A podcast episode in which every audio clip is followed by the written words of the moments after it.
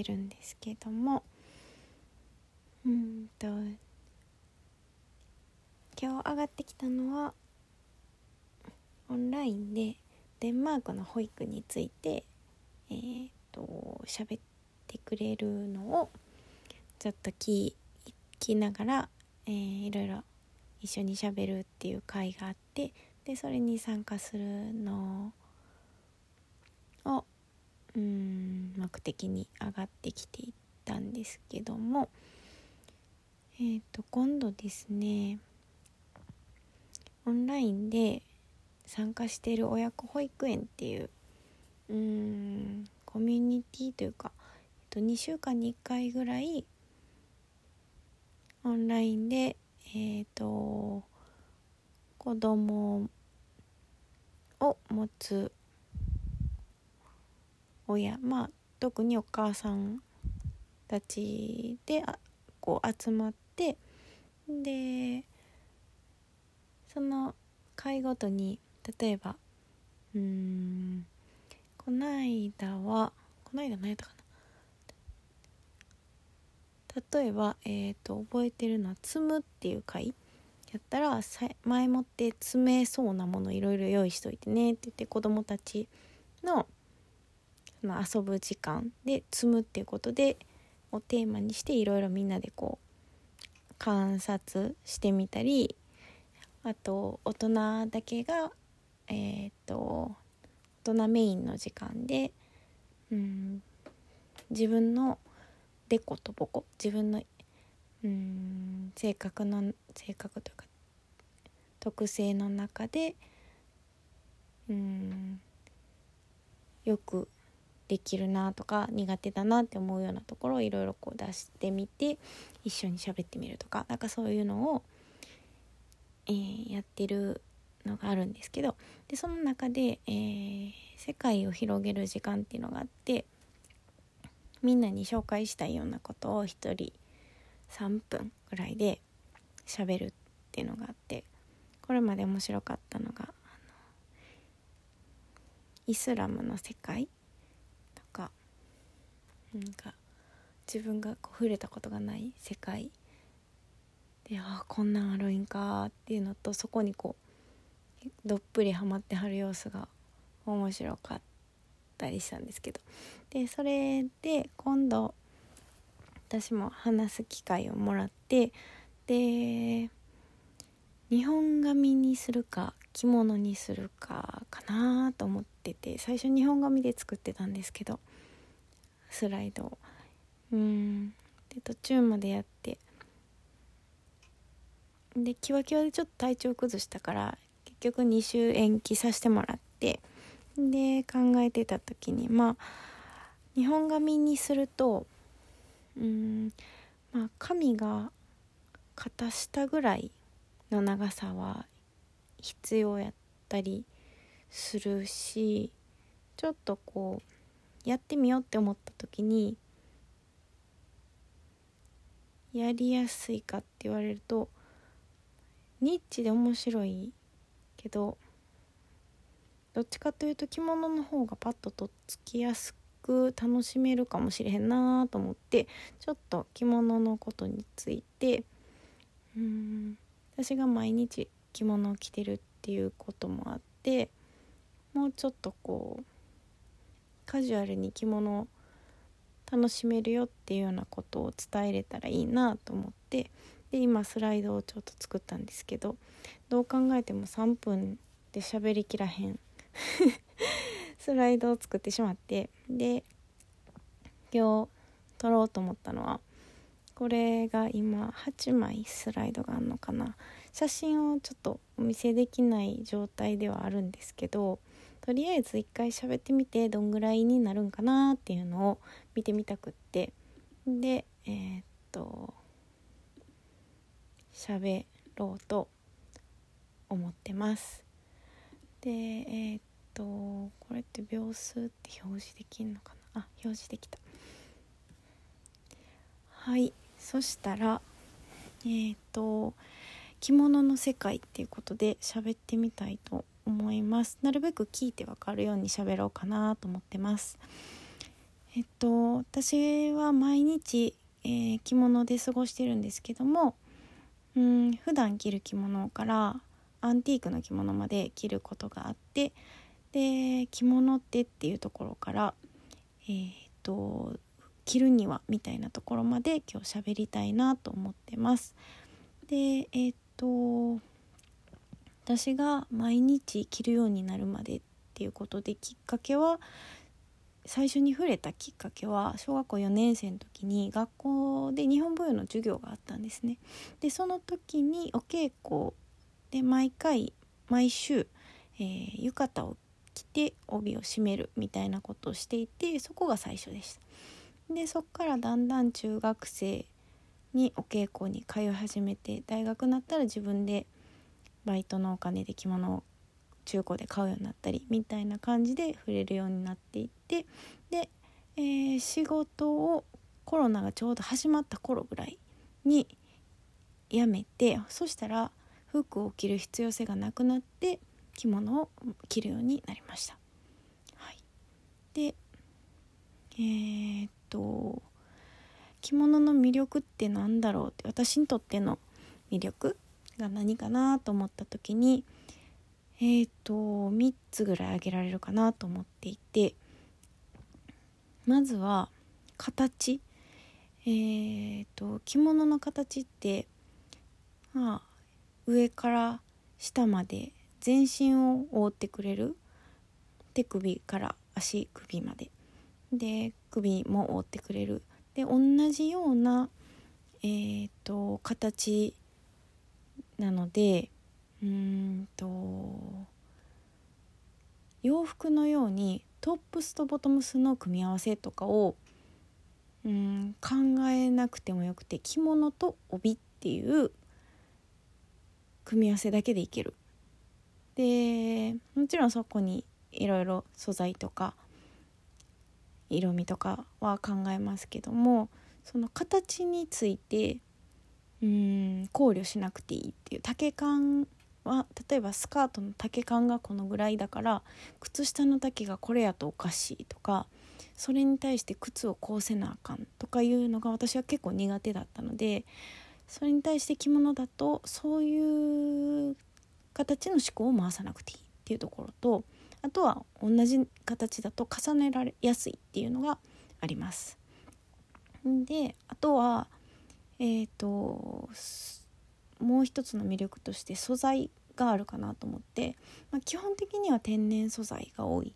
で、えーと、一般的に出回っているのは絹がほとんどですけども普段で着るってなった時に例えばまあ浴衣も含む木綿っていうものがあったりであとは、えー、夏場だと朝であとは冬場冬秋冬春はウールの素材があります。でえーとまあ河川っていうのもあるんですけどまあベースとしては天然素材が多い。でえーと、その中でその素材っていうものがうんとてもこうこれまで長く伝えられた技術によって作られたものだっていうのを、うん、感じることができるっていうのもまたすごく魅力であとはその柄とか、うん、透け感とかですごい季節感を感じることもできるっていうのがまず布としての魅力ですね素材布ですね。であともう一個着る時にあの紐で結んでいくっていうその結ぶっていうことでこれがえっ、ー、と私は調整できるっていうのがすごくありがたくって特にあの出産を経たっていうことで、えー、どんどんお腹が大きくなっていくっていう時に紐で調整ができる。あとはえっ、ー、とちょっと体調の、えー、変化があったっていう時にこう紐を毎回えー、同じ着物を着るにしても毎回紐を締めるっていうことでちょっとその日の体調みたいなものを感じるっていうことができるあ今日はこれぐらいの締め具合がいいなみたいなところとかを思えるっていうところがある。であとその紐を結んで着るっていうことで人から頂いたものであったりとかあとこう代々伝わってくるみたいなそういう自分の体型にぴったりじゃないものも、えー、着れるから受け継ぐっていう魅力もあります。はい、でこういったことがあってで体感的にすごくこう私にとって心地がいい状態を作り出すことができるっていうこととあともう一つ心地よさとしてあの着物を着ているっていうことでうん人との私にとって人との距離感がとてもちょうど良くなるっていう面があってえー、っと大体褒めてもらえるんですよね着物を着ていると。でそういうあったかいそのプラスのエネルギーというか温かい気持ちで人と最初から接することができるっていうのはすごくありがたいことですね。はいでや着物の人として覚えてもらいやすいみたいなのもある意味嬉しいポイントではあります。はいでえー、っと絶対3分で終わんないですね。はい、とりあえず喋りたいだけ喋ろうと思います。でえー、っと着物って、えー、そもそも今の形になるまでどういう変遷をしてきたのかなっていうことをざっとえー、振り返み振り返ってみたいなと思うんですけどもおそらくうん着物の原型と呼ばれるものは小袖っていうものでうんと平安時代の十二一重を想像してもらうとうんお袖は袖口のところが全部開いてるんですよね。でえー、っとまあでそれの下に着ていた下着として小袖っていう袖口のところが、えー、っと閉ま手首の部分だけを開けてそれ以外のところは閉まってるっていう形の小袖が、うん、着物の原型と呼ばれてます。でそれがえー、と時代が下って中世になってくると小袖がだんだん上着になっていきます。えーと、小袖を着てその上に袴を締めてそのまま外出するであったりとかうんいうことがされるようになってきます。でそれが江戸時代に入ってくると,、えーとだんだん袴じゃなくて紐で締めるっていう風になってきて組紐みたいなもので締めたり、えーと、想像してもらうのが安土桃山とかの屏風絵で若衆みたいな人たち若衆歌舞伎とかなんかそういう歌舞伎ものと呼ばれるような人たちのえー、っとがこう着物を羽織ってでこうちょっとゆるっと腰に紐だけで締めてるみたいなのが象徴的な感じなんですけどでその頃は紐だったのがだんだん細い帯になってきてでどんどんどんどん時代が、えーと、今に近づくにつれて帯の幅が広くなっていきます。であこれは女性の着物の帯幅が広くなっていきます。でそうすることでえっ、ー、ともともと袖の付け根のところの宮圧口っていうところは男性の着物と同じように身ごろとくっついてたんですけどそこが開くようになってよりこう帯が広くても腕が動かしやすいような状態になってでそこが離れたことで、えーと、たもとがどんどん長くなっていきます。でえっ、ー、とそういう時代を経て、えーと、現代になったらうんと帯の結び方っていうのがだんだん固定されるようになります。でこれはえっ、ー、と普段に着る人っていうのがだんだん減っていったっていう状態の中でうーん呉服業界として、えーと、晴れ着に力を入れ始めたっていうところもあってえっ、ー、とでなんかこう帯の結び方として同じお太鼓とかその二重太鼓とかそういうようなものを締められる帯がメインになっていきます。でそれが名古屋帯とか袋帯って言われるようなものででそれを、えー、するためにもともとは、うん、帯をほんまに結んで、えー、いろんな形を作ってたんですよね。でそれが前で結んでそのまま前にあったりとかえっ、と前で結んだやつを多分後ろに回したりしてたと思うんですけども今の結び方の基本はえっ、と後ろの後ろで自分こう何て言ったらいいんだろう。背負うようにして、えー、帯枕っていうのを使いえー、帯揚げ帯締めを使ってえっ、ー、と背中側で形を作っていくっていうことをするんですね。でこれは、えーと、実は出始めた当初は結構難しいって言われていて今着物初心者の人がつまずく、えーと、一個のなんかこうポイントとしては後ろで帯を結ばないといけないっていうことなんかなと思ってたりします。あと女性の着物でおはしょりっていう、えーと、身丈を調整するものなんて言ったらいい？や身丈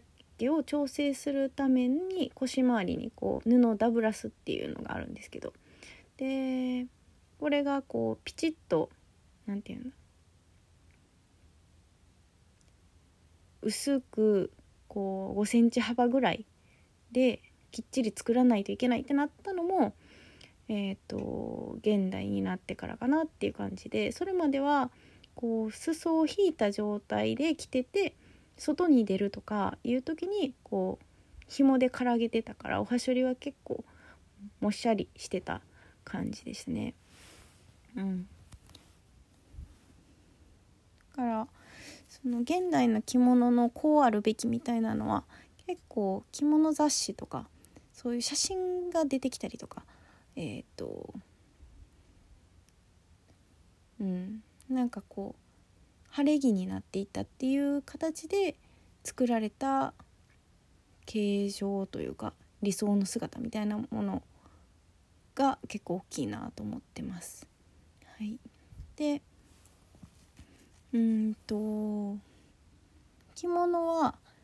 大きく分けると着る季節がえー、っと夏の薄いものと、えー、その前後に夏ほど薄くはないけど裏地がついてない一重っていう時期があってでそれ以外の、えー、秋から秋冬春までが、えー、合わせっていう裏地のついた着物を着ることになってます。でうん今は結構なんかこのルールがうん気温に合わなくなってきていたりとか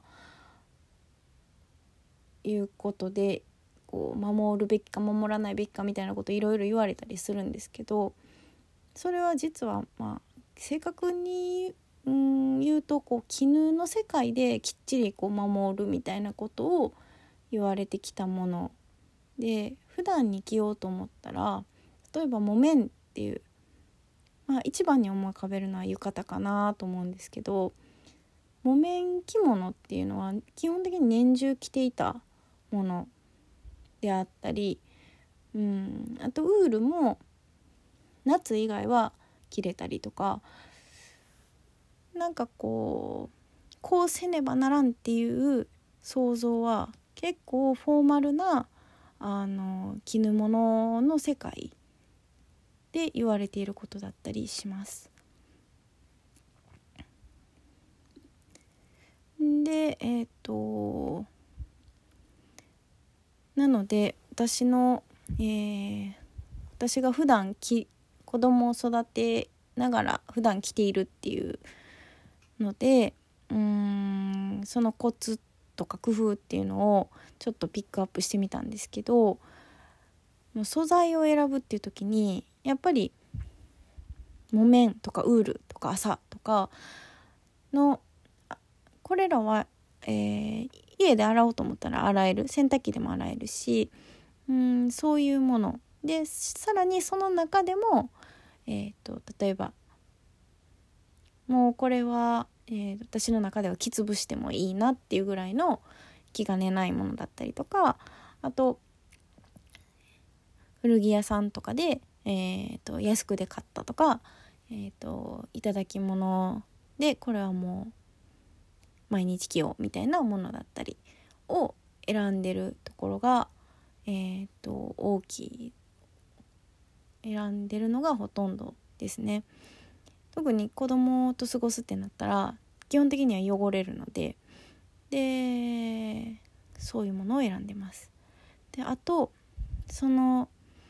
うーんと普段着るにあたってえっ、ー、とさっきちょっと言ったお太鼓とか結んでるかって言ったらそんなことはなくてですね毎日帯を結んでいるわけではないという手を抜くっていうことをやっぱりやっていてで一個がうんなんて言ったらいいんだろう結ばない帯を巻いていることが結構ある。で、えーと私自身が作ったジーンズの足の部分をこうつなげて長くしたやつの先に紐がついてるっていうのをぐるぐるっと巻いて前で締めてるだから背中側に何も結んだものがないっていう状態の時が結構あります。でこれは何でそうしてるかっていうと冬まあ秋冬春のシーズンとかは特に上に羽織を着てたりしてるすることが多くってでそうすると別に後ろなんかなくたっていいしでまあ外でコートを脱がないとかいう状況だったら別に帯をちゃんと結ぶ必要はないかなとも思ったりしてます。であとは普段のこういうさっき言ったような着物だとハンガーにかけっぱなしに洋服のハンガーにかけっぱなしにしてたりもします。で裏地がついた着物だとそれはできするとちょっと傷んだりとかするんですけどまあ基本的にはそれでパッと着やすいようにかけてたりします。であとは夏場だとうんと極力下着を薄くしたくてキャミソールワンピの薄いやつの上にそのままパッて羽織ったりすることもあります。はい、でこの辺が私が普段パッて着るために手を抜いてるところかなっていう感じですね。であともう一個えっ、ー、と気にしないっていうのも結構大事かなと思っててまあどうやっても抱っこしたりおんぶしたりしてると着崩れるしえっ、ー、と、まあ、汚れるしでまあ髪もそんなちゃんとしてるような暇はなくっていう状態ですがまあ普段に着るならそれでもその都度気になるところだけパッて直すぐらいでまあ多少いいんじゃないかなって思ってます。はい、で最後に、えーと着てみたいなと思ったらうん、まずは言ってみることですね。えっ、ー、と古着屋さんで、えー、まあ500円とかぐらいで買えるっていうのはもともとはあちこちの家のタンスにたくさん眠っているからなんですね。で着てみようと思ってんねんって言ったらそういう眠っている着物たちがあ来てくれるんやったら知ってる人に来てもらった方がいいしって言って譲ってくれることが結構あります。でえっ、と